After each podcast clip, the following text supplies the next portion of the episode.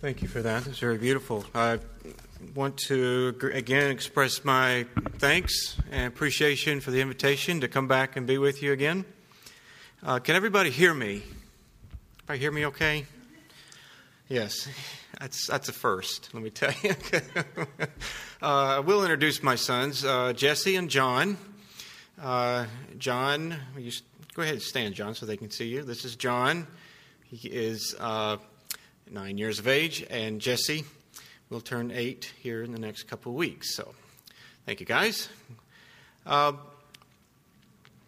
be turning to 2 Corinthians chapter 12. 2 Corinthians chapter 12.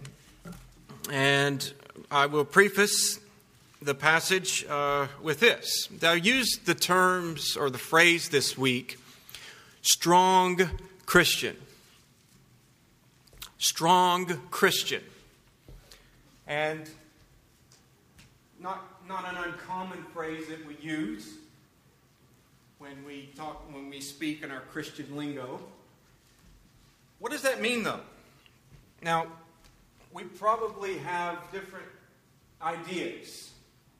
Think in your mind this moment what that means to you. What is a strong Christian? What would a strong Christian look like? What will what would a strong Christian do?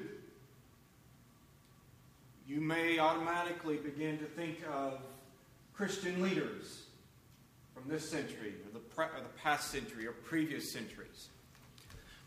Martin Luther, Charles Spurgeon, uh, some of the great pastors, the great preachers from the 20th century. Perhaps you think of a biblical character Abraham, a man of faith, a man who picked up his family, left his, his, his home, and went to a place where God was going to show him. He didn't even know where he was going, but by faith stepped out. His son Isaac, his son Jacob.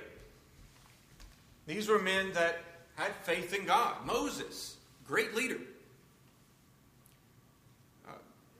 David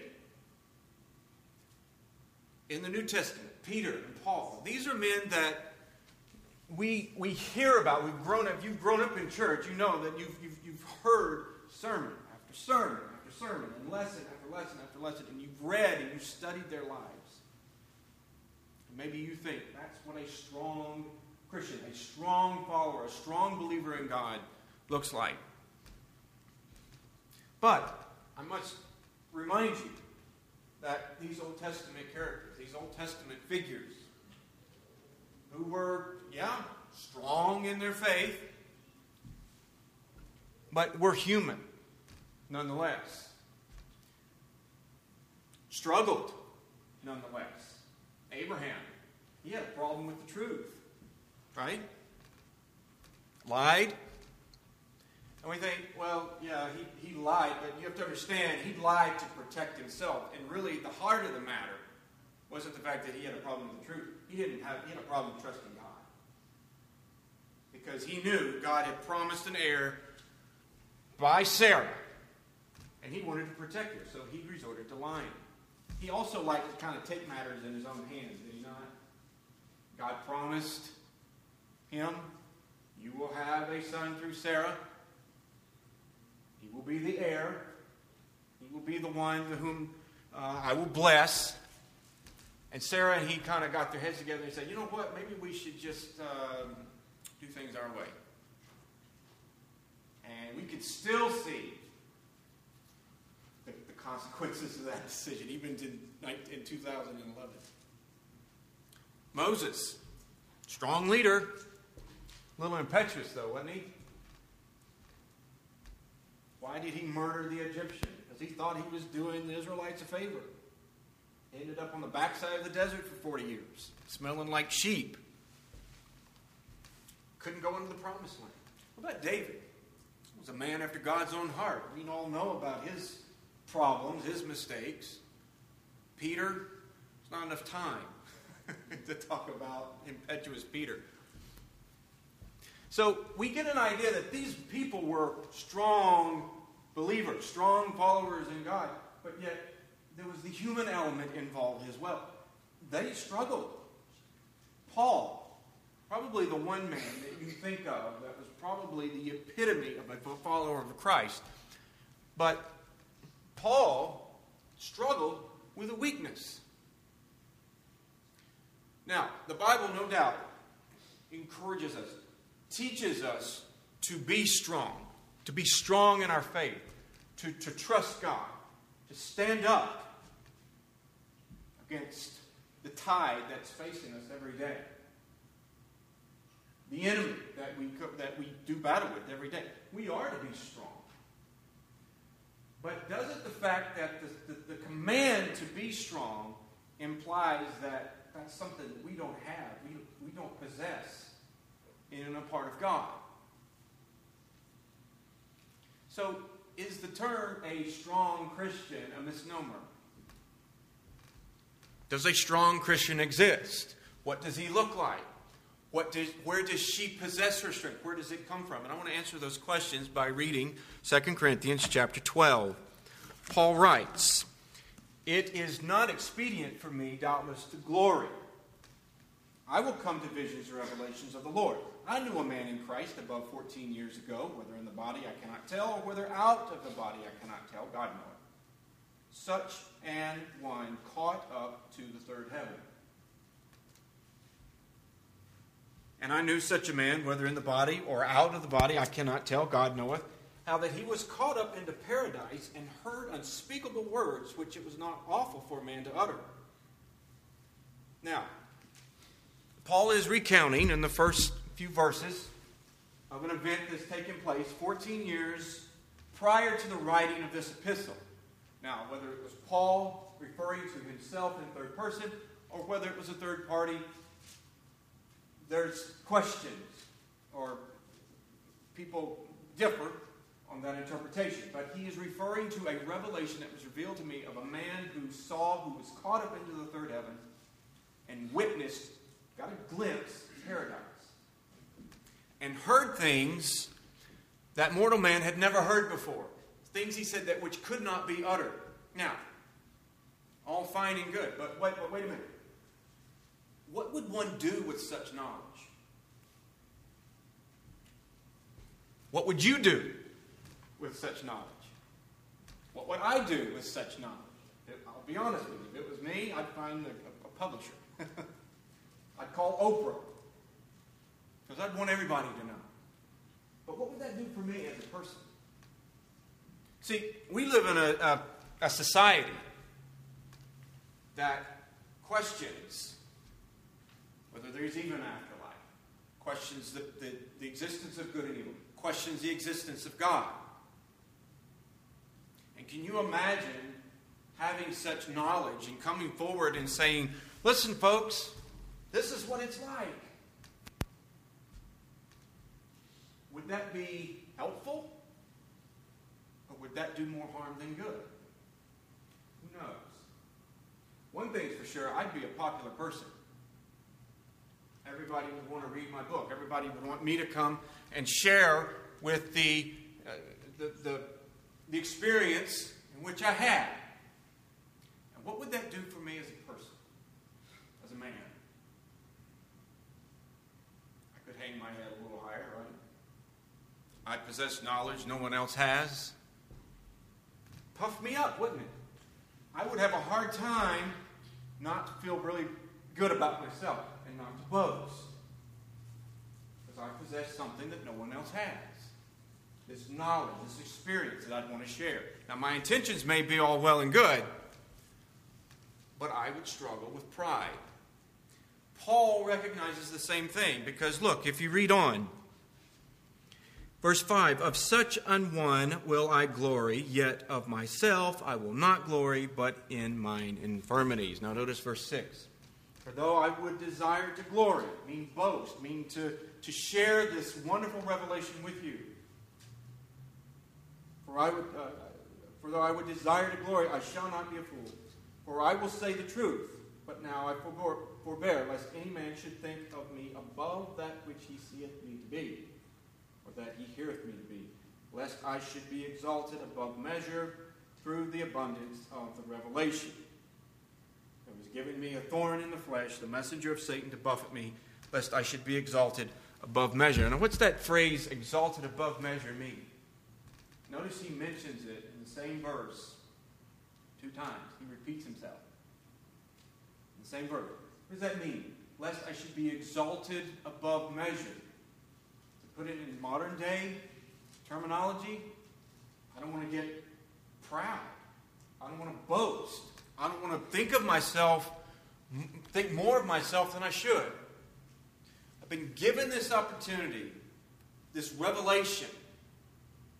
Whether, I, whether I, I'm aware of a man that has witnessed it or it was myself, I've been given an opportunity to glimpse into the third heaven, to see paradise, to hear things that people would love to be able to know.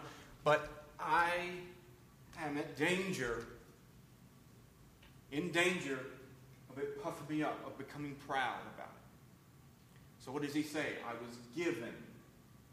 When you give somebody something, what's it called? A gift. But this gift wasn't very enjoyable. What does he call it? He says it was a thorn in the flesh, a messenger of Satan to buffet, torment me. You see, there's a correlation here with this wonderful revelation that he was given and this knowledge that he possessed. With it came a balance, something that was a discomfort to him. Why? Keep him on the straight and narrow. Keep him from rising above his own station in life. To help him to stay humble. Now, what was the thorn?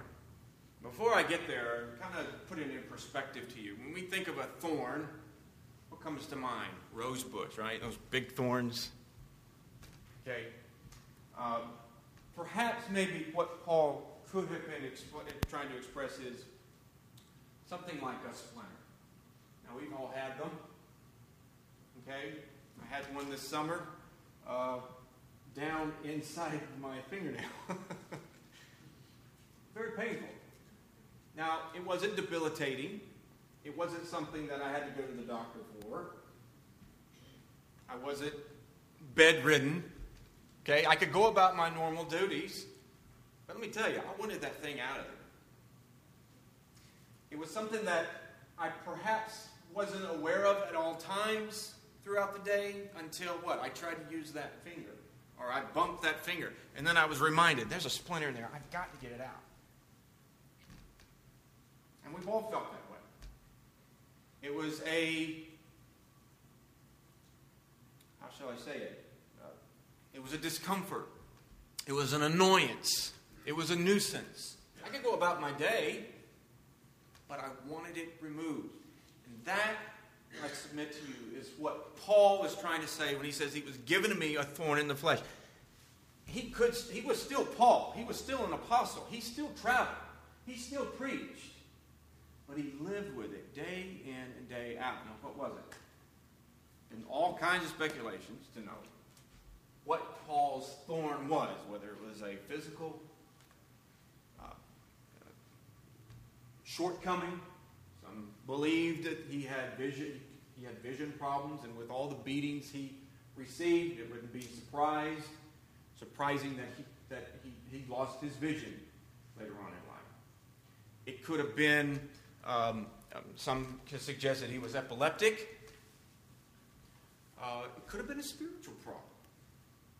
It could have been an emotional problem whatever it was, Paul accepts the fact, and you have to understand, he accepts the fact that this was a gift. This was given to him to keep him, to keep his feet on the ground spiritually.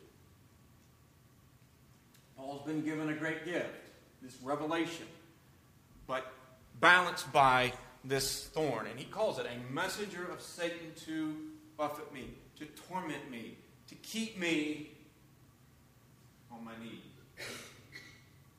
keep me what? Focused on God.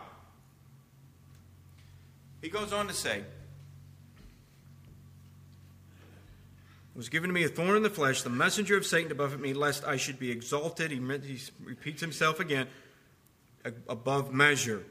For this thing I besought the Lord thrice that it might depart from me. Now, this past summer, I've I mentioned to my wife many times, I got to get this more than just, you know, I had to have something, tweezers, a needle, something, dig that thing out. But I, just, I need to get it out. I need to get it out. I need to get out. And, and, and this is what Paul's experience is. Three times I besought the Lord. I, I asked the Lord, take this from me. To put it in modern day terminology, get it out of my life. Bring me closure. Heal me. That might be something that we might would say today. Bring him or her back, or take him or her away. these, these annoyances that we deal with sometimes, and we, we say, it's a thorn in my side. Or we may say, you're a thorn in my side. It's a, it's a, it's a nuisance. And we may say, God, why don't you do this? God, why did you allow this? I thought the scripture readings that you shared this morning was very apropos to this. Because they were talking about waiting and being patient and how God is with us through the hard times. And that the trial of our faith, being much more precious than gold that's refined, might be found in praise and honor and glory in the return of Jesus Christ. These are the issues that, that those verses very much apply. These things that, that why does this always hang over my head? Why is this always resurfacing? You say, you know, things are going well for a while, and then something happens, and I'm, I'm dealing with this all over again. We as believers today have been given a great gift. You realize that um, having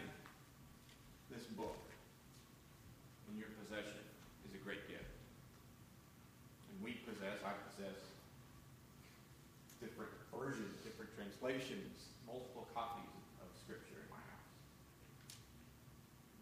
Go online and have access to it. You have to understand we live in a very unique time period in history to be able to even possess God's Word. Countless individuals who grew up, who lived in centuries past, would have given their life and did just to possess God's Word, to have a, to have a copy of the Scripture. I don't know if I mentioned it the last time I was with you, uh, the, the story of uh, Tyndale and how he labored to translate the Bible into, a, into the common tongue, into the common language of man, uh, of, of the men and women of England because you said you see the, the Bible had been had been in Latin for so many years, and the church taught Latin. And unless you were very wealthy or you had connections, you could you weren't afforded that that education. And, and, and generations of individuals were dependent upon churchmen to, to teach them God's word because they couldn't read it for themselves. And the church very conveniently like to have that power, have to have that authority over them. Because you can imagine, you can make people do things by telling them, this is what God says, take my word for it. And men like Wycliffe and, and Tyndale, who took the courage and the fortitude to come forward and say, you know what, let's put it put it in their tongues, put it in their language. People are, were starting, this was the Renaissance. People were beginning to learn how to read. Education was becoming more prominent. And you can imagine the church said, we can't allow this to happen. We're going to lose our power. We're going to lose our foothold in society. And Tyndale had to go on the run. Couldn't, couldn't stay in his house because the church was after him and they hunted him down. And he went to ca- caves and, and basements and cellars and barns and where anywhere people would accept him, all the while having his translations and he was working tirelessly. Well, the church caught up with him. It was around 1575. And to give you an idea of how much the church hated this man for what he did, when they executed him, they burned him at the stake. But it wasn't just enough to set fire to him. They put gunpowder in his beard. So as the flames began to creep up, it would get the idea. They put a noose around his neck so that as the pyre began to, to burn down, he would slowly, the weight of his body would slowly come down and he would hang, asphyxiate. That's how much the, the, the church hated this man for, for just desiring that everybody have a copy of the scriptures in their possession. And as he's dying, as the flames start to creep up, before he reaches the point of death, make one more prayer. He says, God, open the eyes of the king. King James at the time. About 30 years later, this translation, King James translation, was, was penned. And after that, from then on, common man had in their possession full, complete copies of the scriptures where they could sit down and read and study on their own. Don't be given a great gift. I've been given a great gift. But one of the probably severest criticisms that we as a church, we as believers face each day from the world is what? Well, they think they're better than us. They think that they know it all. They don't have any patience with me. They look down on me. And I'm not suggesting anybody here does that. But you've heard it, right? And whether it's true or not, it's, it's understandable that we must be careful. And even though we possess the Scripture and, and, and we have the, the ability and the, and, and the right to, to go before God and pray, that we not become so puffed up with ourselves and so pious. Because, see, religion thrives on that. And Christianity, folks, isn't about religion. It's not about whether I do my checklist, do all my deeds, my duties for today, God is pleased. That's not what it's about. What is it's not about religion, it's about a relationship with God. Christianity is not about doing, it's about being. And see, religion lies to us. It says, if you do this, this, and this, God will be pleased for you. Show me the arm. Good job, brother. And if you don't, be careful. Religion likes to puff up. Religion likes to build us up and say, oh, you're doing good, pat on the back. Oh, by the way, you need to do this, this, and this too. Oh, and by the way, you forgot to do this. Make sure you do this. And, they, and religion sends us on a fool's errand. Make sure we meet the criteria and to make sure we measure up to being righteous and holy. But all the while, God,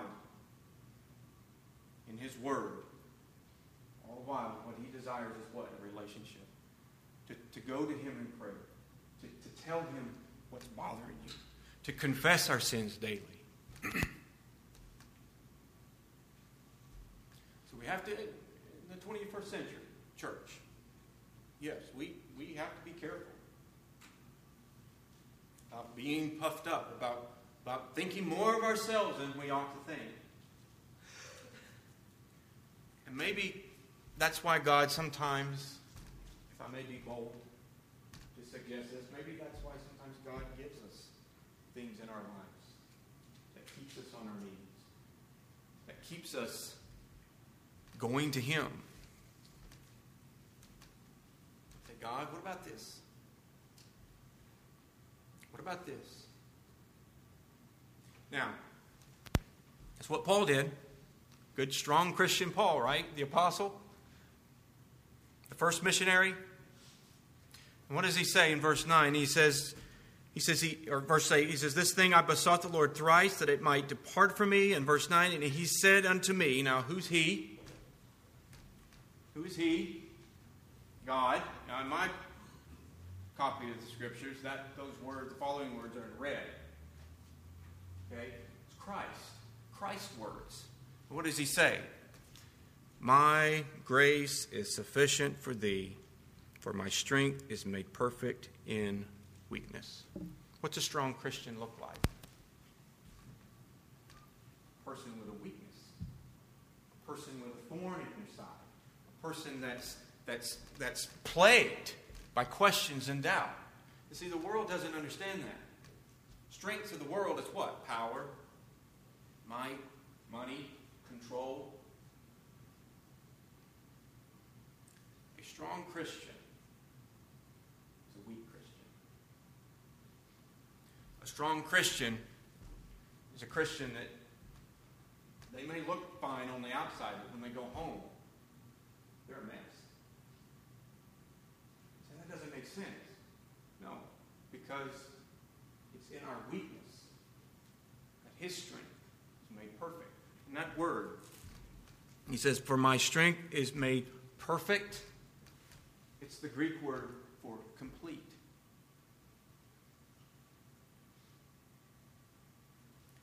My grace is sufficient. It's enough for you. I don't know about you, but this verse reminds me of the fact that there are no strong Christians. They're just weak Christians who know where to go to find help.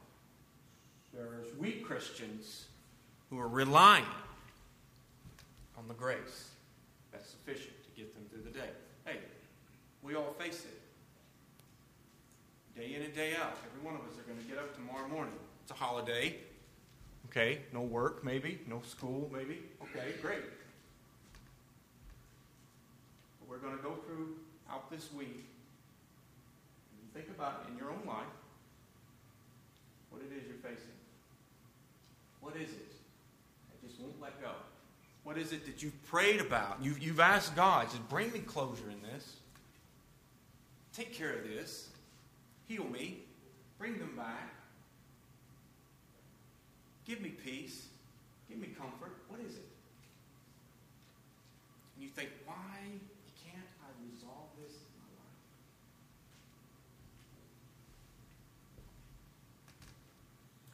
Because when we're weak, He's strong. And we can draw on that strength, folks. We don't have to live the Christian life on our own. That's what religion wants. Just do it. Just go out there and be strong. And, and go out there and, and, and, and, and fulfill your checklist. And all the while, God wants us to rely on Him, to wait on Him, and to allow His grace to work its sufficiency in our life. Notice what Paul says in verse 9 Most gladly, therefore, will I glory in my infirmities, that the power of Christ may rest upon me. Therefore, I take pleasures in infirmities and reproaches and necessities and persecutions and distress for Christ's sake.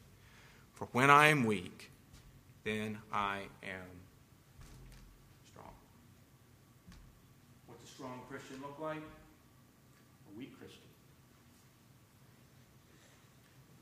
Who's dependent on the grace that's sufficient for them.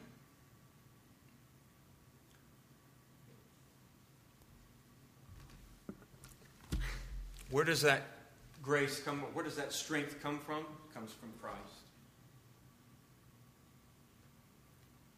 We have access to it every single day.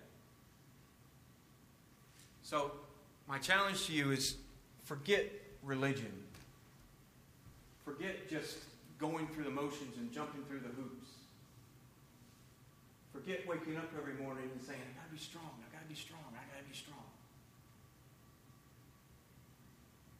And instead, go before Him. Say, God, here's the situation. Here's this relationship.